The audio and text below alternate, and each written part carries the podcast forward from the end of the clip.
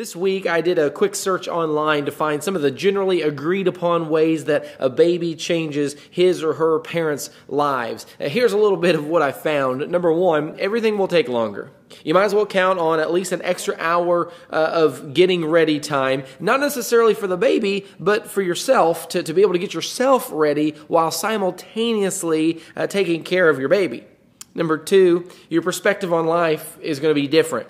Okay, things you never thought of before will suddenly somehow become top priorities. Number three, you'll wonder what you used to do with all your time.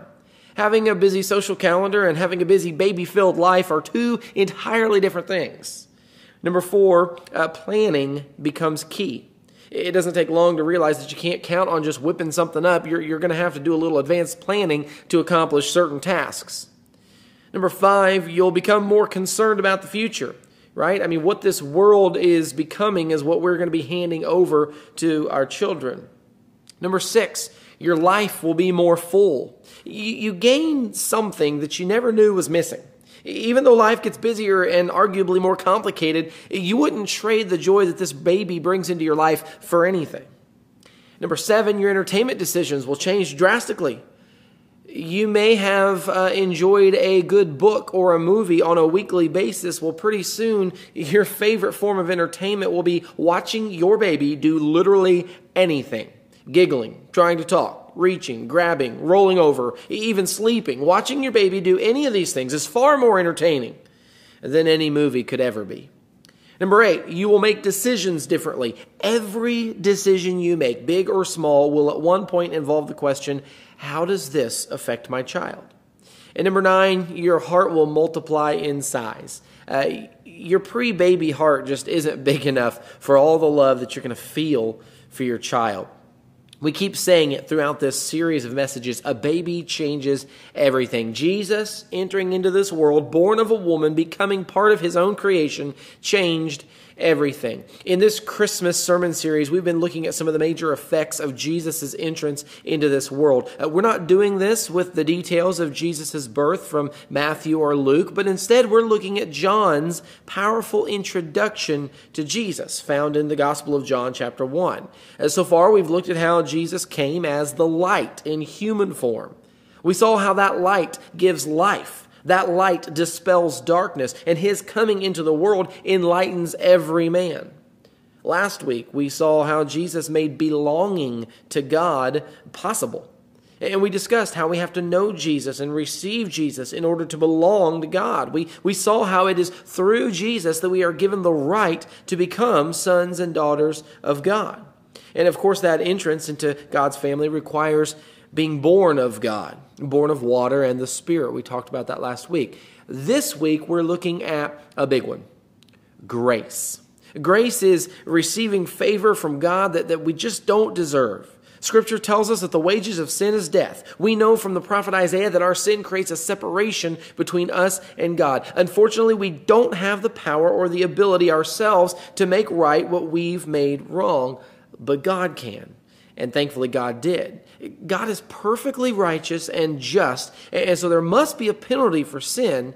Thankfully, though, God loved us so much that He sent His one and only Son. God came to earth in the flesh and paid the penalty we deserve for our benefit. Now, if we'll accept the gift on His terms, He'll give us grace, and it's abundant grace. Praise God for the coming of His Son, this baby who changed everything. Look at John chapter 1, verses 14 through 17 with me this morning. Uh, now, for the sake of context here, actually, think back with me to John chapter 1, verse 1 first, which said, In the beginning was the Word, and the Word was with God, and the Word was God.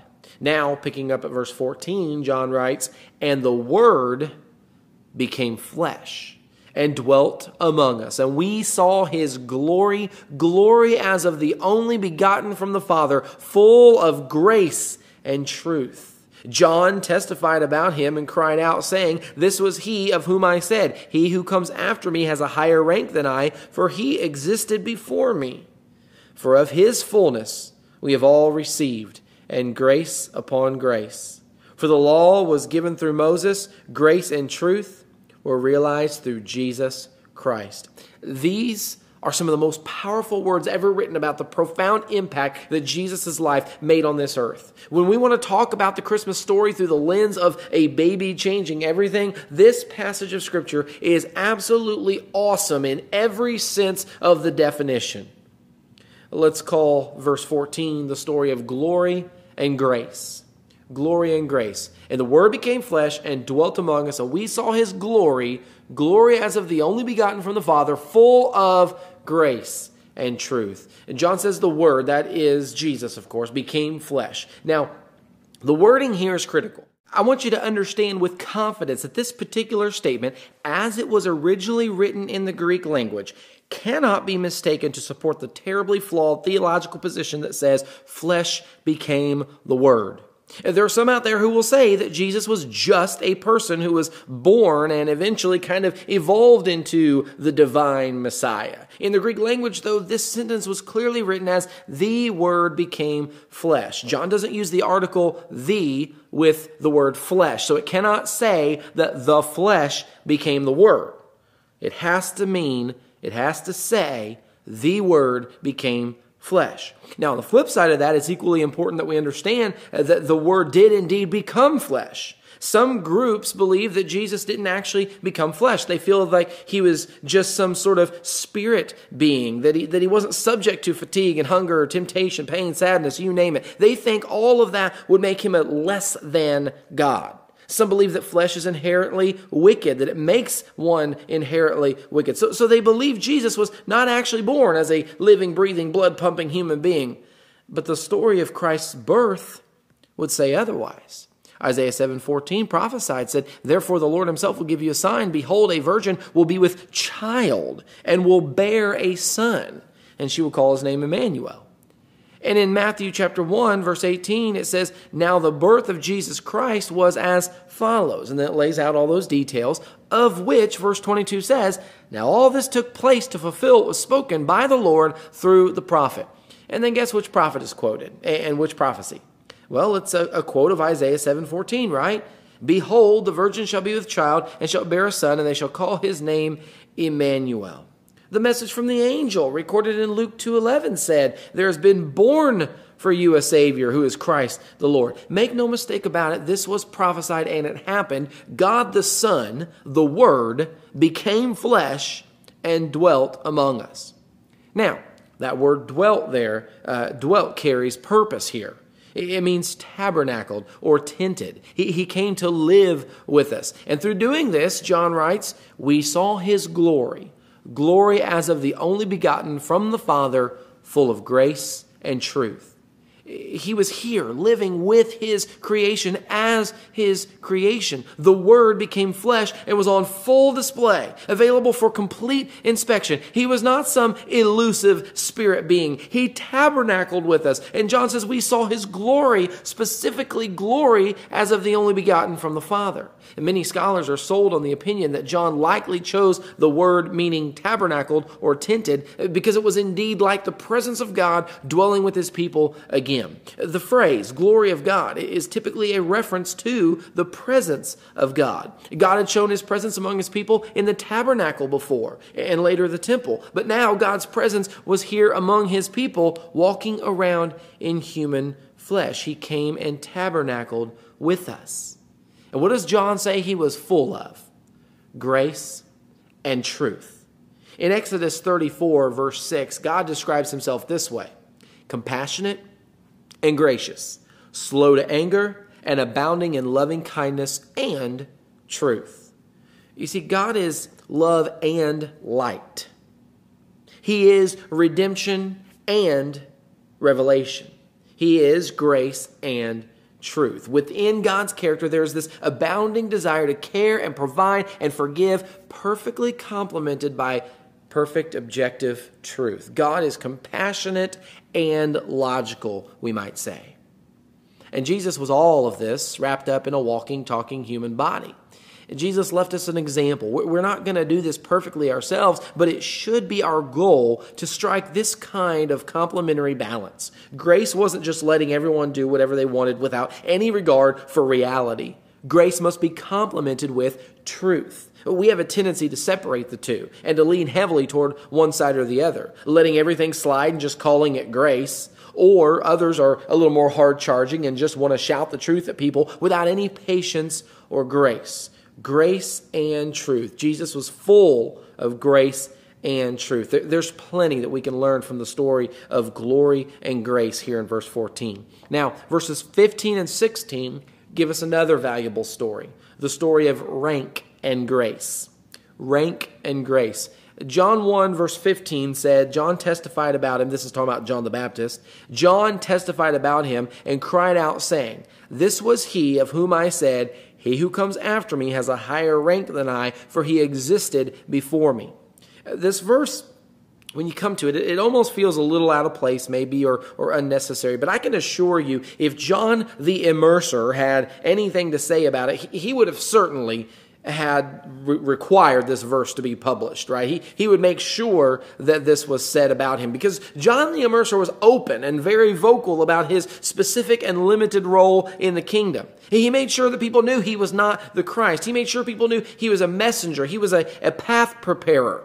He made sure that people understood that he must decrease and Christ must increase. This shift was something John insisted was necessary and right. And so John is quoted here in verse 15 saying, This was he of whom I said, He who comes after me has a higher rank than I, for he existed before me.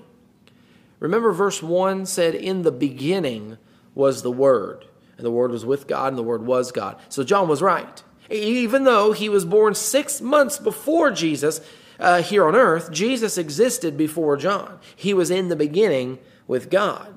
And so that settles the rank discussion. Who ranks higher? Well, Jesus is the eternal Son of God. Now look at verse 16. Here's your reason for John the Apostle sharing this quote in verse 15 from John the Immerser. After we hear John the Immerser explaining Jesus' higher ranking because of his eternal existence, the Apostle John writes these words For all of his fullness, or for of his fullness, we have all received. You hear that? For of his fullness we have all received, and grace upon grace. It's as if to say, even John the Immerser received of his fullness. No one is more significant than Jesus. Even John was in need of what Jesus came to offer. In Luke 7:28, Jesus said, "I say to you, among those born of women there is no one greater than John." Even the one who Jesus considered to be the greatest human being ever born needed Jesus, needed and received blessing from Jesus, including abundant grace. Now, there are some lessons that we can learn from John here. Uh, John was able to reach a pretty large audience, it seems. Mark 1 5 says, All the country of Judea was going out to him, and all the people of Jerusalem. But remember, John didn't promote himself, unlike some have a tendency to do. John recognized that it was all about Jesus. Some might say that John wasn't the most grace filled preacher, but I would probably disagree with that. John believed the message he was preaching. He cared enough about people to preach the truth clearly to them, and he made it all about Jesus, the one who was coming to make grace available to those who would repent and follow him. When Jesus' true rank is understood and believed, it ought to come out in our lives by sharing with others the story of grace coming through Jesus. We ought to be out calling others to repentance, like John, calling others to repentance, to recognize Jesus' ranking and to receive his grace. Guys, that is grace filled preaching. Now, as we come to verse 17, we'll call this a story of realized grace. Realized grace. Grace and truth existed before Jesus was born into this world as a baby. But all the teaching and the doctrine concerning grace and truth culminated with Jesus. John writes there in verse 17 For the law was given through Moses, grace and truth were realized through Jesus Christ. Moses gave the law. What did it do? Well, it condemned men. But it wasn't bad. In fact, it was good for men to recognize their sin. Second half of Romans 3:20 says, "For through the law comes the knowledge of sin." It's good for men to be aware of their sin and to understand the consequences. However, those consequences are awfully bad. The law said, do this and live. The problem is, no one ever could. But guess what? a baby changed all that. As the angel said, there's been born for us a Savior who is Christ the Lord. Grace and truth were realized through Jesus Christ. This phrase that's been translated here as were realized means to cause to be, to generate, to become, to bring to pass, to be found, to be fulfilled, to come into existence, and so on. There's a bit of variety uh, there, but in this context, it seems pretty clear that Jesus brought grace to the world. Oh, how a baby changes everything. When men were living under the law, under the old covenant, they were aware of their sin, the, the penalty for that sin, and their need for forgiveness. They had to trust in God's deliverer who would come and take away the sins of the world. They had to trust that God would indeed make good on his promise and send this one into the world. Well, guess what? He did, of course. And the angel told Joseph in Matthew 121, "You shall call his name Jesus, for he will save his people from their sins." Jesus would come for that purpose, to seek and to save the lost, to live and die so that grace could be realized in our lives today. For all the people under the old covenant who put their trust in him even before he was here, grace was realized. It was realized in their life because Jesus did come, die for sin, and raise up from death. Today, because Jesus came, died for sin, and rose from death, grace can be made real in the lives uh, uh, of all of us today who will trust in Him as that Savior whom God sent to take away the sins of the world. A baby truly changes everything. If Jesus had never come, Every generation who ever lived would be hopeless still today. We would all just be standing eternally guilty and condemned. But because God the Son was born into this world as a fellow human being, grace can be realized in our lives. The most obvious way that, that grace is realized in our lives is when we obey the gospel and receive the greatest form of grace imaginable salvation forgiveness of sins, the promise of eternal life. But, church, there's a, another lesson here for us.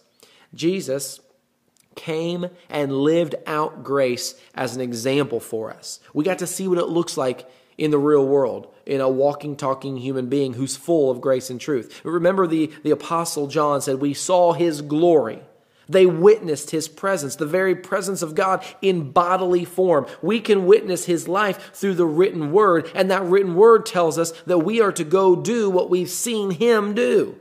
We are to forgive because we've been forgiven. We are to love because He loved us. We are to provide for others because He provided for us. Church, let's go out and be drastically different from the rest of the world. Let's go show grace to the world around us. Grace should be realized through us as we close, let me encourage you to, to learn from the story of glory and grace. We are privileged to be able to, to behold the glory of God being lived out in a human life. We should strive to live out that complementary balance that we see in Jesus, full of grace and truth. I want to encourage you also to learn from the story of rank and grace. Let's proclaim the message of Christ, bringing the much needed grace of God to this world. And let's do it like John. Don't make it about ourselves. Let's, let's show others that Jesus holds a higher rank, the highest rank, and they should follow him to receive grace from God. And I want to encourage you to learn from the story of realized grace. Let's not only preach that grace can be received from God because Jesus came to earth to make it possible. Let's also show grace to the world. Let's be people who make a noticeable impact because we give grace to others. I want to thank you for listening to this message. And if you have questions about how to become a Christian, how to be saved, how to have a reconciled relationship with God, I want to encourage you to go to our church website, liberty-christian.com. Liberty-christian.com christian.com. And in the menu section there, uh, click on the good news, and you will have the good news laid out for you in an easy to read format. You can read it there in a text format. You can check it out there in a video format. You can check it out there in a slideshow format. But it's all just the basics, things that God says are life and death. Believe this and live.